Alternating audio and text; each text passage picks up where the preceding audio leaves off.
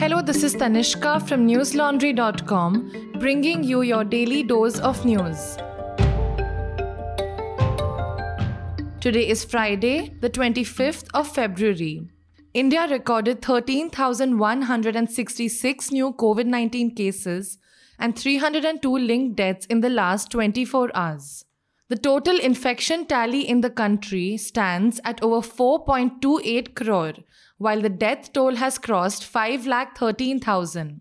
The daily positivity rate increased marginally from 1.22% yesterday to 1.28% today, according to data released by the Union Ministry of Health and Family Welfare.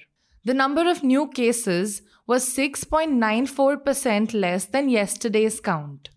Active cases presently make up to 0.31% of the country's total caseload. In light of the significant decrease in the number of COVID 19 cases, the Union Home Ministry today suggested that states and union territories consider relaxing COVID curbs for social, sports, entertainment, academic, and religious events, as well as night curfew hours. While issuing COVID 19 guidelines for March, Union Home Secretary Ajay Bhalla also suggested the implementation of a risk assessment based approach to the opening of economic activities, as recently suggested by the Union Health Ministry. Meanwhile, the Delhi Disaster Management Authority announced today that it would be lifting all COVID 19 restrictions including night curfew and the 50% capacity limit at restaurants and bars. The restrictions will likely be lifted from Monday.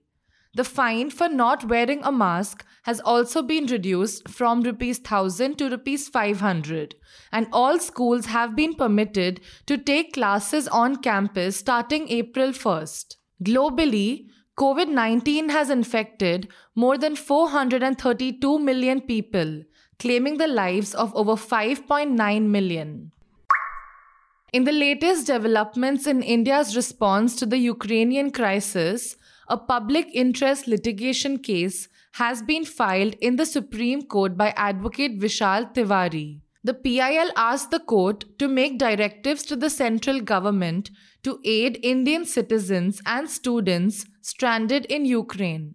According to Bar and Bench, the police said, and I quote, Airspace of Ukraine has been shut down and the Air India flights sent to Ukraine returned without evacuating any Indian citizen. This has made the situation for the stranded Indian students and families worse. Unquote. It further added that Indian people were facing threats to their lives and properties. The plea alleged that the Indian government failed to take steps to direct Indians to return from Ukraine when the crisis of the war had been in consideration for the last 10 days. Meanwhile, the Embassy of India in Kiev on Friday has issued yet another advisory for Indian nationals, especially students stuck there. It asked Indian nationals living closer to western border regions to head to two points on frontier with Hungary and Romania. The advisory further advised Indians there to print out the Indian flag and paste it prominently on their vehicles and buses while traveling. Listeners, as Russia launched its military offensive against Ukraine, Indian news channels too engaged in a battle for exclusivity. TV news channels, especially, were trying hard to prove to audiences that theirs was the leading coverage of the war. Republic, for example, thought all is fair in love and war and stamped the channel's watermark over a video that a Twitter user had tweeted out. Read my colleague Supriti David's analysis on the media coverage of the crisis in Ukraine.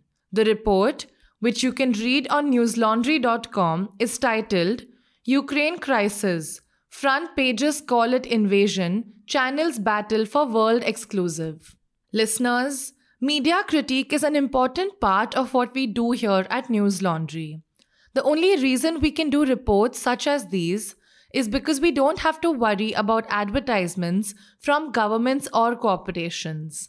We're accountable only to you, the subscriber. To be a part of our independent news media ecosystem, head on to newslaundry.com and click on the red subscribe button on the top right corner of the screen. Lowest subscription starts at rupees 300 only.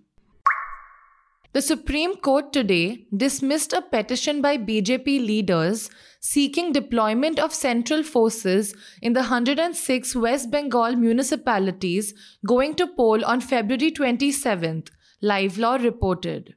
A bench comprising Justice D.Y. Chandrachud and Justice Suryakant dismissed the special leave petition filed by BJP leaders Mausami Roy and Pratap Banerjee.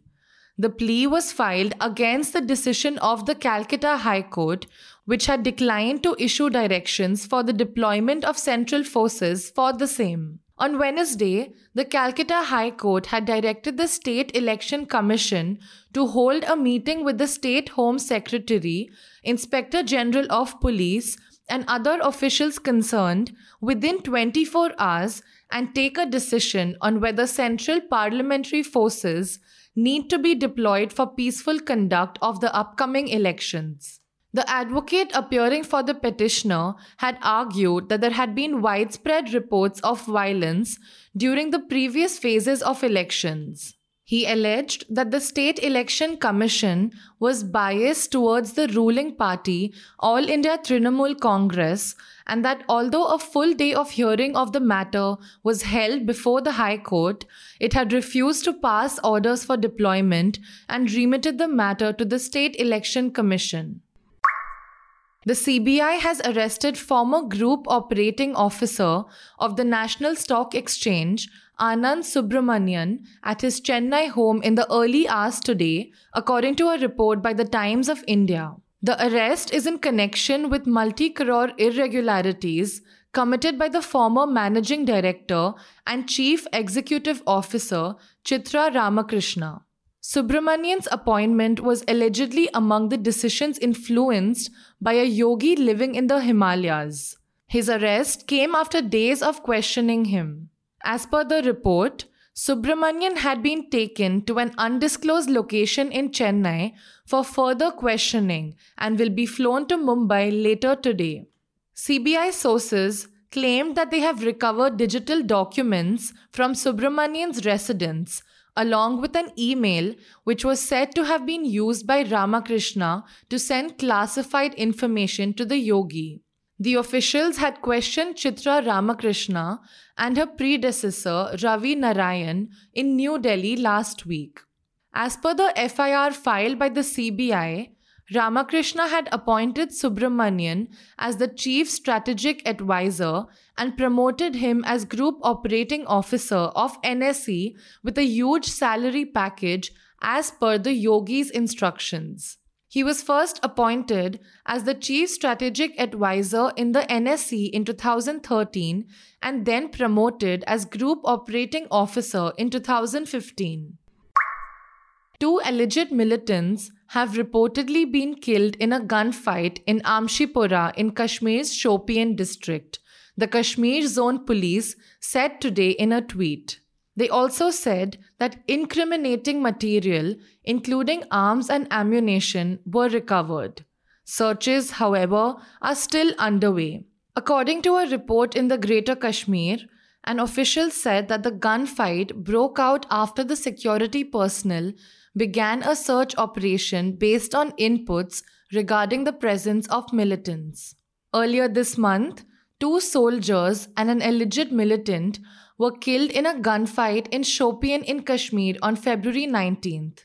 Moreover, on February 5th, two Lashkar-e-Taiba militants were also killed in a gunfight in Srinagar.